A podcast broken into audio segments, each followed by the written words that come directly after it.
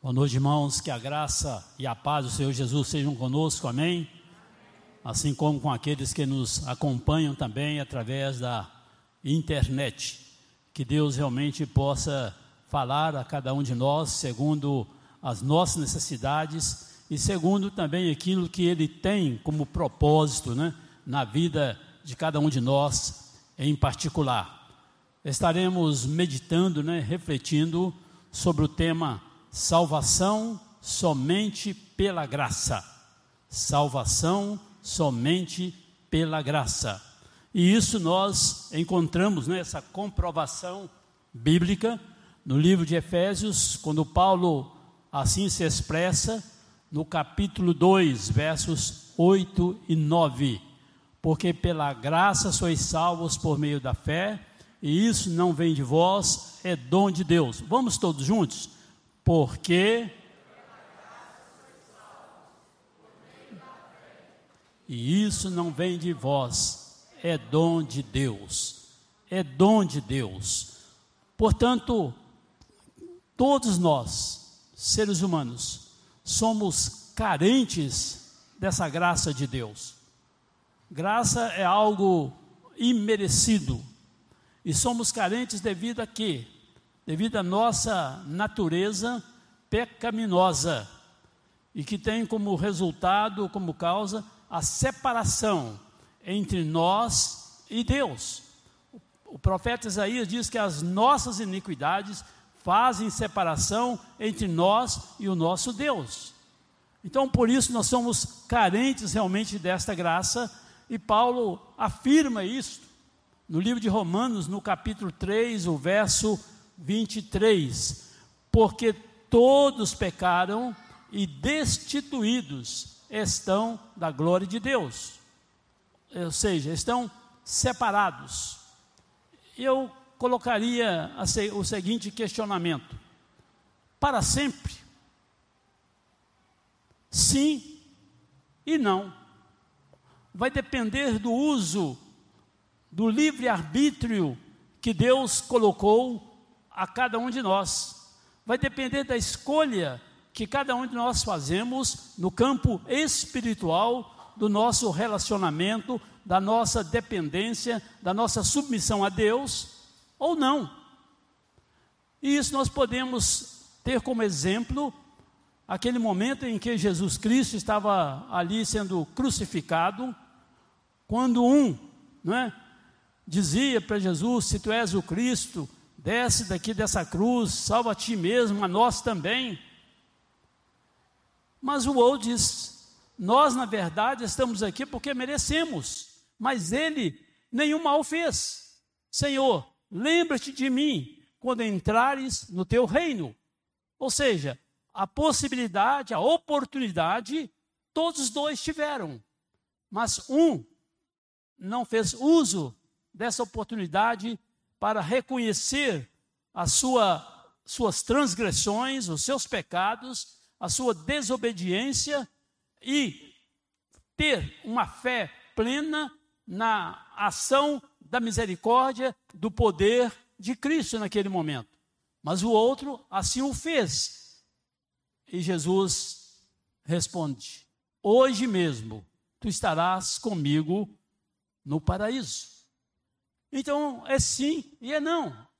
Eu não sei qual é a sua situação, você que está aqui neste santuário, ou você que nos ouve através da internet, se você fizer uma análise né, introspectiva, um exame, qual será a sua conclusão? Você tem realmente uma convicção plena, uma certeza plena daquilo que te aguarda na eternidade?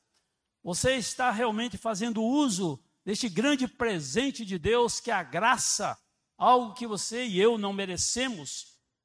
ou a resposta, a conclusão será negativa? Considerando que ela seja negativa, que você ainda não tenha esta experiência, esta convicção, essa decisão ao lado de Jesus, hoje é o momento, aqui e agora, é a oportunidade, porque aquele ladrão que estava ali na cruz, que não criou, não aproveitou a oportunidade, e assim como o outro, sabiam muito bem que dentro de poucas horas eles morreriam. E eu e você não sabemos a hora que haveremos de prestar contas ao nosso Deus. Então, o tempo, a oportunidade é aqui e agora para tomarmos realmente uma decisão ao lado de Jesus. Paulo registra em Romanos 6, 23, porque o salário do pecado é a morte, mas o dom gratuito de Deus é a vida eterna por Cristo Jesus, nosso Senhor. Paulo fala isso baseado numa experiência própria, algo que ele entende que ele não merecia. Foi algo gratuito da parte de Deus.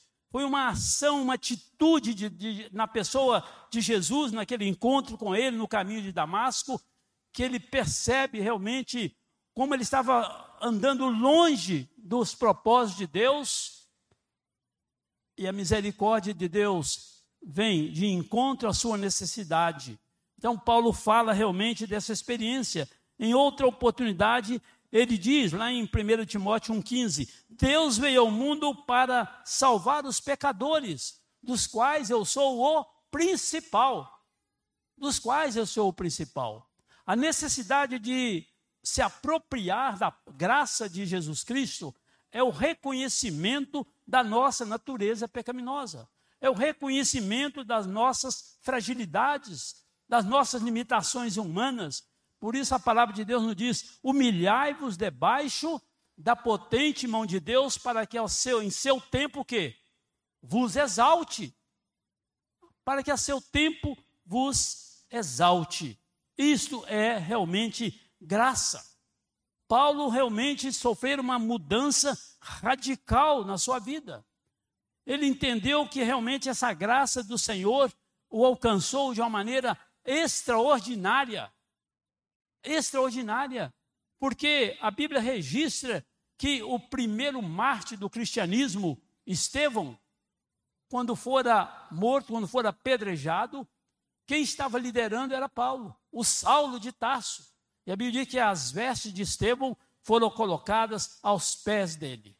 Então ele sentia realmente que a graça do Senhor, somente ela, somente este amor imensurável da parte de Deus, através de Jesus Cristo, poderia né, trazer uma esperança de salvação, uma certeza realmente de vida eterna. Mas o que é graça? Se você for ao dicionário, você vai encontrar a seguinte definição: disposição para conceder algo livremente, ou seja, a condição de dar favor a alguém, clemência, misericórdia, perdão. Mas quando você vai para o campo da teologia, significa o quê? O amor imerecido. Algo que Deus faz e age para conosco em função da sua natureza de amar ao pecador, de amar a cada um de nós, independente das nossas falhas, independente das nossas fraquezas. Este amor, Paulo registra também. O livro de Romanos, irmãos, é para mim é um dos melhores livros que eu gosto de ler. Ah, inclusive, quando você lê a respeito da biografia de Martim Lutero, é registrado que a conversão dele se deu através da leitura do livro de Romanos. E ele expressa em Romanos 5:8, Romanos 5:8. Mas Deus prova o seu amor para conosco, em que Cristo morreu por nós, sendo nós ainda pecadores. Vamos repetir todos aí? Mas Deus prova o seu amor para conosco, em que Cristo morreu por nós, sendo nós ainda pecadores sendo nós ainda pecadores. Quando você vai, recorre ao profeta Isaías, no capítulo 53, ele diz que Jesus foi ferido pelas nossas transgressões, moído pelas nossas iniquidades.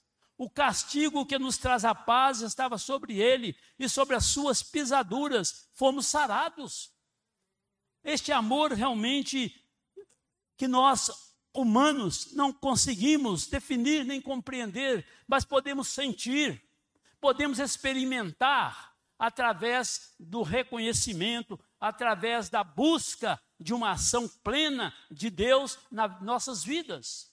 Isto que se torna realmente uma verdade. Ou seja, a graça do Senhor Jesus traz mudança no coração do homem, nos seus pensamentos, nos seus conceitos, traz transformações que vêm de dentro para fora e não de fora para dentro. Traz realmente a condição de tornar o homem justificado. Não nos tornamos jamais pessoas justas, mas somos justificados pela ação do poder, da graça e da misericórdia do Senhor. Quando você recorre à Bíblia, a palavra de Deus, que foi muito bem explanado hoje pela manhã aqui pelo pastor Jorge, né? Deus usou de uma maneira poderosa, frisando, focando o poder, né? a validade realmente das escrituras sagradas na condução do ser humano dentro do, do objetivo e do propósito de Deus para cada um de nós. Ninguém pode negar as evidentes declarações bíblicas a respeito de quê? Da necessidade da graça de Deus para a salvação do homem pecador. Ninguém pode negar. A Bíblia é realmente clara na, em mostrar essa ação de Deus, ainda que nós não sejamos merecedores. O apóstolo Pedro, no concílio de Jerusalém, em Atos capítulo 15, verso 11, ele diz, Atos 15, 11, mas cremos que seremos salvos pela graça do Senhor Jesus Cristo, como eles também. Olha bem, quando Pedro está dizendo que somos salvos pela graça e eles também, ele está dizendo o quê? Que essa graça não é algo é, apenas para os judeus.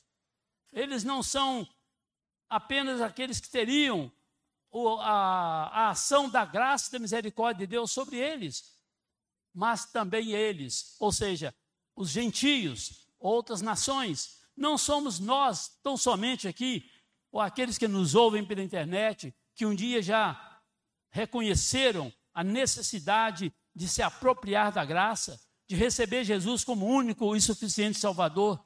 Não, mas você que ainda não passou por esta experiência, você ainda que não reconheceu a sua natureza pecaminosa, você que ainda não se humilhou diante de Deus e reconhecer que somente Ele é o Deus de milagres, como nós cantamos, é o Deus do caminho no deserto, é o Deus da luz na escuridão, é o Deus realmente que transforma, que nos liberta do domínio do pecado, que nos escraviza e que nos mantém longe de Deus.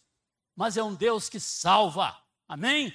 É um Deus que liberta, é um Deus que dá convicção plena, a certeza absoluta de onde passaremos a eternidade. Não há dúvida para aqueles que nele realmente confiam você está incluído neste Ele. Eles também poderão ser agraciados. E quando você recorre às Escrituras, nós vamos verificar o que, que a palavra de Deus registra, que Deus não deseja, não espera que nenhuma alma se perca, mas que todas venham a se arrepender. Jesus veio buscar e salvar o que se havia perdido. E se não há essa convicção de onde você vai passar a eternidade, o tempo e a decisão, a oportunidade é agora. Aquele ladrão sabia que, ia, que iam morrer daí a poucas horas, mas nós não sabemos. E a Bíblia diz o quê? Com relação à vida ou à morte, que a nossa vida é como um vapor que aparece e por um pouco desvanece no ar. É como a sombra que passa. É como um conto ligeiro ou seja, não sabemos o momento em que ele haverá de nos chamar ou que nós, ele virá ao nosso encontro na sua vinda gloriosa, como ouvimos hoje pela manhã, ou se nós iremos ao seu encontro. Hoje, como diz Hebreus, hoje é o dia aceitável, hoje é o dia de salvação. Amém? É, não apenas de salvação, mas também de edificação nas nossas vidas, na vida daqueles que já assumir um compromisso com Cristo como Filho de Deus, edificação, um novo propósito de uma vida mais ativa no reino de Deus, na orientação e na dependência tão somente do Espírito Santo do Senhor. Paulo, escrevendo aos Gálatas, no capítulo 2, verso 16, ele diz: Vejam bem, sabendo que o homem não é justificado pelas obras da lei, mas pela fé em Jesus Cristo, temos também crido em Jesus Cristo, para sermos justificados pela fé em Cristo e pelas obras da lei. Porquanto pelas obras da lei nenhuma carne será justificada nada que possamos fazer, nada que possamos realizar, em função do nosso esforço, da nossa dedicação, da nossa capacidade intelectual, nada irá contribuir de uma maneira direta para a salvação. Nada. Precisamos enxergar realmente a graça de Deus como uma força capacitadora de mudança de transformações, como um socorro divino que vem realmente nos dar condições de vivermos em santidade. Ou seja, a graça é algo que deve ser atuar de uma maneira permanente na nossa vida. Não ela atuou apenas no momento da salvação, quando nós nos rendemos ao Senhor, mas é algo que ela permanece ativa, presente e atuante a cada momento, para que não venhamos a nos distanciar daquele propósito, daquele compromisso que um dia, como fizemos diante do Senhor. Muitos limitam a graça somente a pecados já cometidos antes da conversão, considerando que ela não tem um poder preventivo para que não venhamos a sermos derrotados através das tentações. Não, a graça também tem esse poder preventivo. Por isso, como eu disse anteriormente, ela atua permanentemente na vida daqueles que já receberam Jesus como Senhor e Salvador. Graça não é permissão para pecar. Há muita gente, talvez você já ouvir alguém dizer, né? Não, Deus não vai levar ninguém para o inferno. Deus é amor. Eu não preciso preocupar com isso. Deus é amor, Deus é misericordioso, Deus é perdoador. Realmente Ele é, o é. Mas eles esquecem de considerar que Deus é também o que? Justiça. Ele é também justiça. E a justiça, né, tem aquele símbolo, né, com os olhos vendados, para que ele não seja parcial, né? para que ela seja realmente imparcial. Não. Ah, então a justiça tem os olhos cobertos, para que ela não possa ver quem está sendo julgado e tomar partido. Então a justiça de Deus é algo que precisa ser considerado. Precisa ser considerado. A palavra de Deus no livro, parece no livro de Ezequiel: a alma que pecar, essa morrerá. Então, morrerá fisicamente e morrerá espiritualmente. Então, todos haveremos de morrer fisicamente, mas nem todos morrerão espiritualmente se aqueles que receberem Jesus como Senhor e Salvador não passarão por esta experiência amarga, mas apenas, como diz hoje pela manhã o pastor Jorge, passará da morte para a vida, da morte para a vida. Paulo, registrando lá em 2 Coríntios 5, 10, fala a respeito dessa justiça. Porque todos haveremos de nos prostrar ante o tribunal de Cristo. E cada um haverá de dar conta do que tiver feito através do corpo, ou bem ou mal. Aí é a justiça. A imparcialidade está clara, mas a decisão é sua, é de cada um de nós, diante daquilo que nos cerca. A graça é o remédio divino para a doença do pecado. No entanto, para nos apropriarmos dessa graça, algo se requer de cada um de nós como seres humanos. Sabe o que? Renúncias. Este é o problema. Renúncias. renúncias. E muitos não estão dispostos a renunciar a nada. Não estão dispostos a renunciar os prazeres da carne. Não estão dispostos a renunciar aquilo que traz realizações pessoais, o prazer do mundo, as concupiscências dos olhos, nada. Então querem estar com, com como alguns dizem, né? com um pé na igreja e outro pé no mundo. A palavra de Deus, o próprio Cristo diz: aquele que não renunciar, não abdicar, né, vamos dizer assim, é pai, mãe, mulher, filhos, irmãos, irmãs, não são dignos de serem o quê? Meus discípulos. Não são dignos de ser meus discípulos. Não é deixar no sentido de amor, no sentido sentimental, mas no sentido de uma decisão espiritual, ela é singular, ela é pessoal.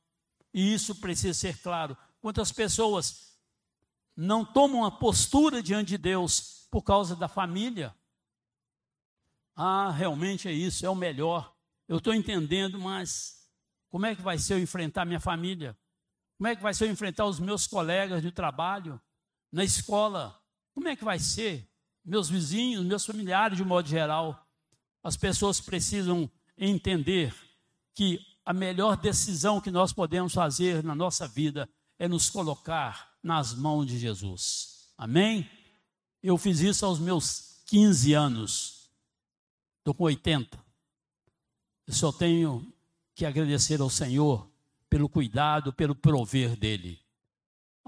E quando isso me faz lembrar quando se registra a história do bispo de Esmirna, com seus 86 anos, e ele foi questionado a abandonar, a negar a sua fé em Jesus Cristo, senão ele seria queimado vivo. E ele disse: Eu estou com 86 anos e Deus nunca me decepcionou. Eu não vou decepcioná-lo agora põe fogo.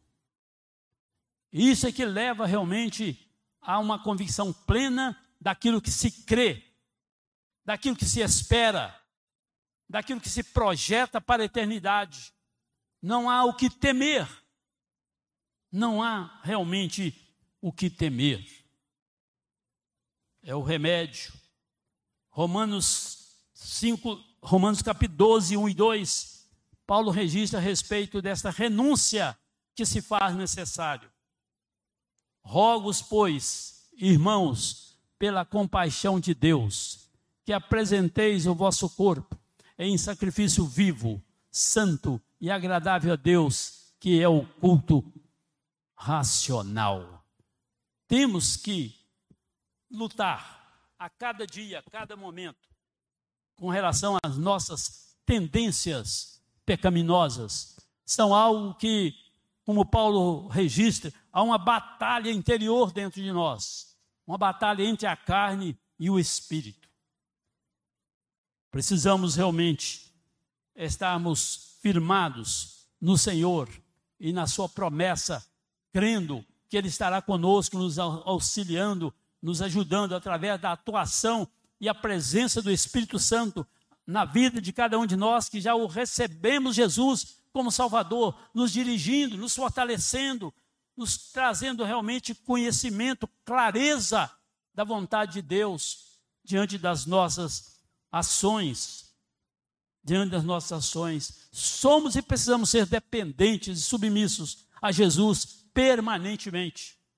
E isso João registra lá em João, o capítulo 15, verso 5, quando Jesus assim se expressa: Eu sou a videira, vós as varas. Quem está em mim e eu nele, este dá muito fruto, porque sem mim nada podereis fazer.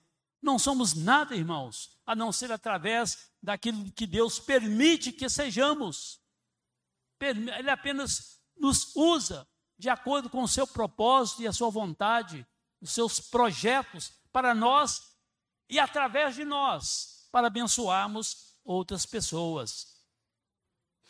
Conhecer a lei de Deus, conhecer as Escrituras, de capa a capa, de Gênesis e Apocalipse, garante salvação a alguém? Não, não garante.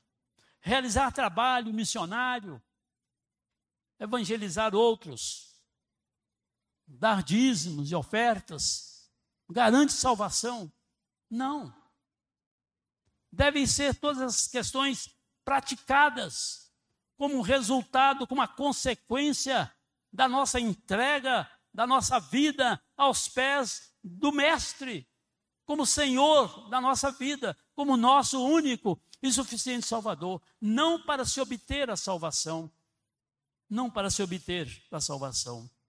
Somente o reconhecer Jesus como único e suficiente Salvador poderá nos garantir a sua ação de graça, que não somos realmente merecedores. Nenhum ativismo na igreja. Pregar, cantar, trabalhar, se envolver de uma maneira grandiosa no reino de Deus, também não garante salvação. Garante salvação tão somente a nossa disposição de entrega de entrega, de dependência, de submissão ao senhorio de Jesus. Isso sim é que garante a nossa salvação. Tanto que Mateus registra isso. No capítulo 7, versos 22 e 23. Olha o que diz: Muitos me dirão naquele dia: Senhor, Senhor, não profetizamos nós em teu nome? Em teu nome não expulsamos demônios? Em teu nome não fizemos muitas maravilhas? Então lhes direi abertamente: Nunca vos conheci.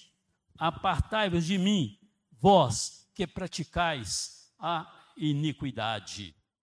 Se você pudesse fazer algo realmente para obter a salvação, então não seria pela graça, mas sim pelas obras. Elas devem ser uma consequência, como eu disse, ou resultado da salvação e de um comprometimento com Deus. Para ser salvo, precisamos apenas confiar nos méritos de Jesus e não nos nossos próprios méritos. Não nos nossos próprios méritos. Você poderá, como muitos dizem, eu sou uma pessoa boa, eu creio que eu vou para o céu. Eu não mato, eu não roubo, não dou prejuízo a ninguém, eu sou um bom chefe de família, um bom marido, um bom pai, levo a sério a minha ação como profissional, como empregado, eu sou um bom vizinho, e aí vai. Tantos adjetivos qualificativos que a pessoa começa a citar e diz. Então eu creio que, diante disso, eu não irei para o inferno, eu irei realmente para o céu. Engano. Nada disso também contribuirá de uma maneira positiva ou direta para a salvação. Enquanto Cristo não habitar nos nossos corações, no seu coração, no meu coração, não haverá possibilidade de convicção, de certeza de salvação, de vida eterna. É engano. Nada. Nada. E a Bíblia registra que o desejo de Deus é que todos nós venhamos a nos rendermos a Ele. A Bíblia nos registra que Ele não tem prazer na morte do ímpio. Não tem prazer, mas tem prazer na morte dos justos, daqueles que reconheceram a necessidade de tomar posse, de se apropriar do seu amor, da sua misericórdia, da sua graça. Esse sim eles se alegram, porque estará com ele eternamente nas mansões celestiais. Mas aquele que ainda não se entrega, ou ainda não se entregou a Cristo, não teve a humildade de reconhecer a sua natureza pecaminosa e a necessidade de arrependimento e de confissão e de receber Jesus como Salvador, está irremediavelmente perdido. Você pode dizer assim: Está? Eu nem morri ainda. Como é que eu já estou perdido?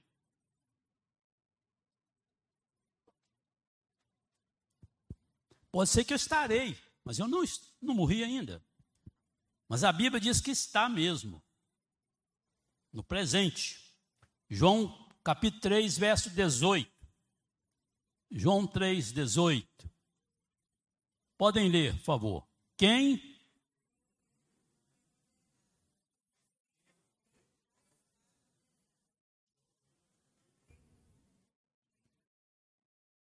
A Bíblia confirma então, já está condenado. Não há esperança de vida eterna para aqueles que ainda não se renderam ao Senhor, não se humilharam. Precisam compreender que, independente da nossa classificação de pecado que nós humanamente o fazemos, né?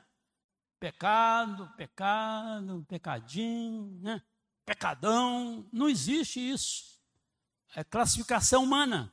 Mas mesmo diante da nossa classificação humana e social com relação ao pecado, a misericórdia de Deus é muito maior. É muito maior. Ela é capaz realmente de ser exercida como uma prática de perdão e de misericórdia, a partir do momento que reconheçamos que precisamos da ação perdoadora dele para conosco. E a Bíblia nos diz, Isaías, parece no capítulo 54, diz o quê? Que o braço do Senhor, as mãos do Senhor não estão encolhidas para que não possa salvar, nem os seus ouvidos obstruídos para que não possa ouvir o nosso clamor, a nossa petição, o nosso rendimento a Ele.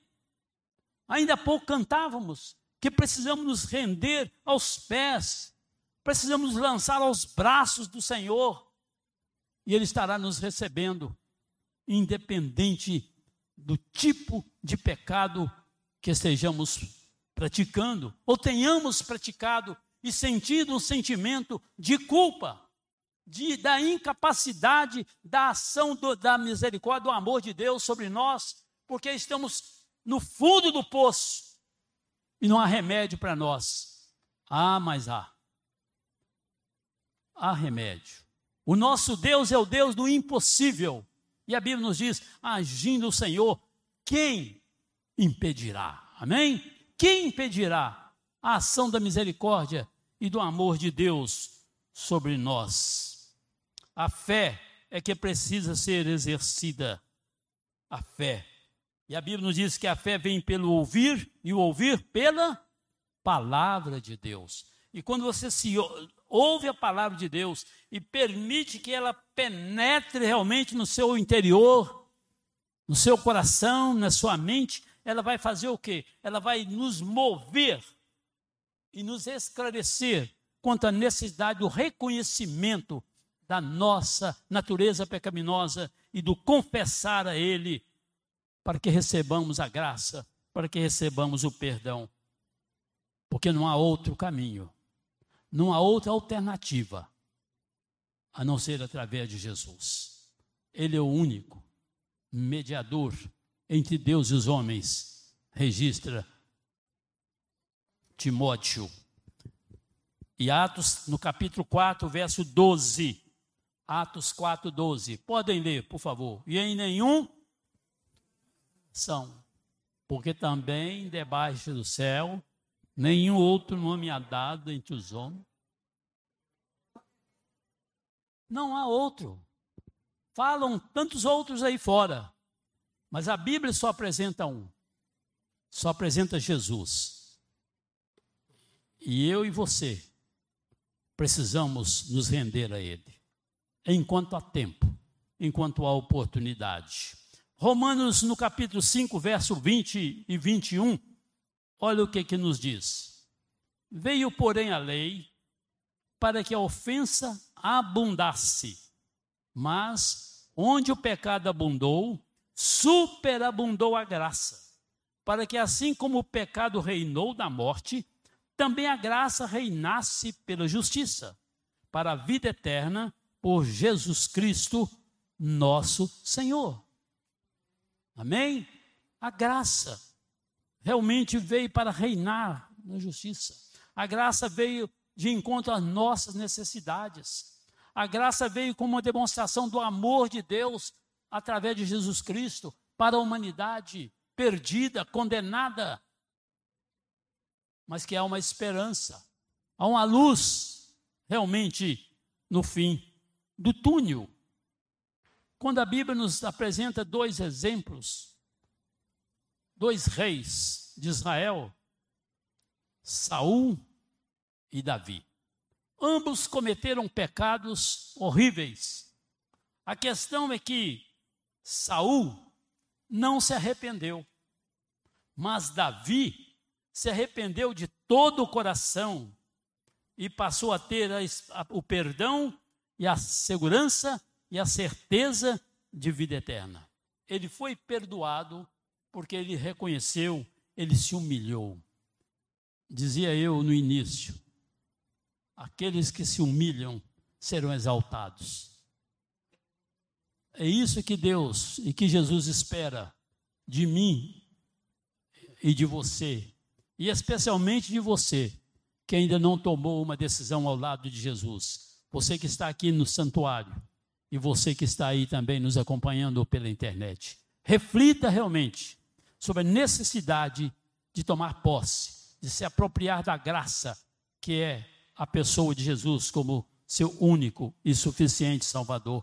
Ninguém é tão vil, ninguém desceu tanto nascendo do pecado que não possa ser alcançado por Cristo. Ninguém. E olha o que registra o Salmo 40. Esperei com paciência no Senhor, ele se inclinou para mim e ouviu o meu clamor. Tirou-me de um lago horrível, de um charco de lodo, pôs os meus pés sobre uma rocha e firmou os meus passos. E pôs um novo cântico na minha boca. Ele estava no charco de lodo, no fundo do poço. Mas a misericórdia, a graça do Senhor o alcançou e pode te alcançar também, como um dia me alcançou, como alcançou a maioria daqueles que estão aqui e daqueles que nos ouvem. Ninguém está tão afundado no pecado que não possa ser recebido através da misericórdia, da graça, do amor do Senhor Jesus. E concluindo, Romanos no capítulo 10, o verso 9 diz: A saber, se com a tua boca confessares ao Senhor Jesus e em teu coração creres que Deus o ressuscitou dos mortos, serás salvo. Receba, meu irmão, esta graça nessa noite receba realmente Jesus como seu Salvador. Ele é o caminho no deserto da sua vida. Ele é a luz na escuridão das suas dúvidas, dos seus questionamentos, da sua insegurança, da sua falta de paz, da sua certeza de vida eterna. Ele é a resposta que você precisa. Ele é a resposta da, dos seus questionamentos.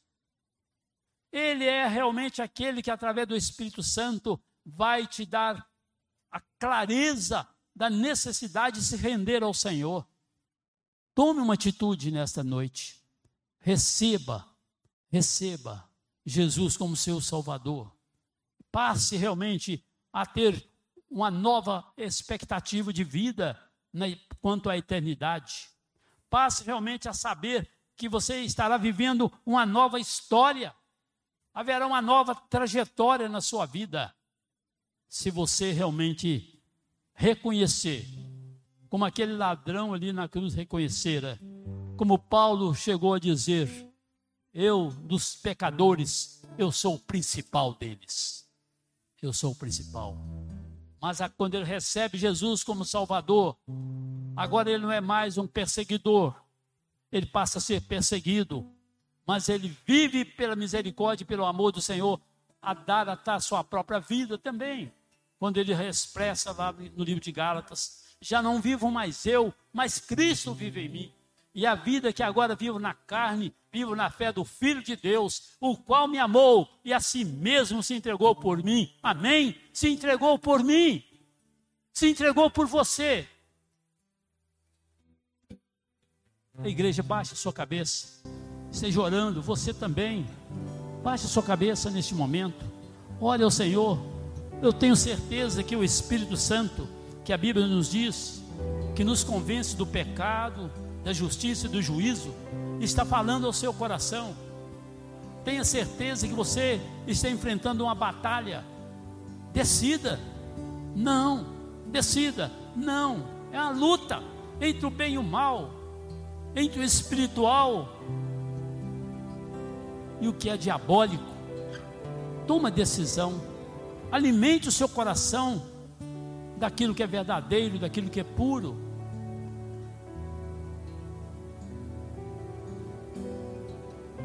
Meu irmão, meu amigo, se Jesus realmente falou, eu tenho certeza, através do Espírito Santo no seu coração, nós não convencemos ninguém, mas é a palavra do Senhor.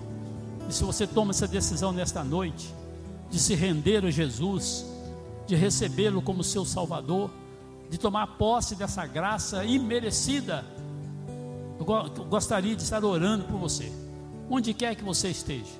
Apenas você levante o seu braço e pode depois de abaixar alguém aí na galeria que nessa noite decide ao lado de Jesus, alguém aqui na nave aqui embaixo, que toma essa decisão, que sente que precisa realmente de Jesus como Salvador. Que Deus possa realmente te abençoar, se é o seu caso, se é a sua necessidade, que você retorne ao seu lar e nesta noite, no seu secreto, na sua particularidade, você possa se render ao Senhor, em nome de Jesus. A própria palavra nos diz, o próprio Senhor Jesus, aquele que me confessar diante dos homens, eu o confessarei diante do Pai que está nos céus. Mas aquele que me negar diante dos homens, eu o negarei diante do meu Pai que está nos céus. Que Deus realmente nos abençoe e nos guarde em nome de Jesus. Amém?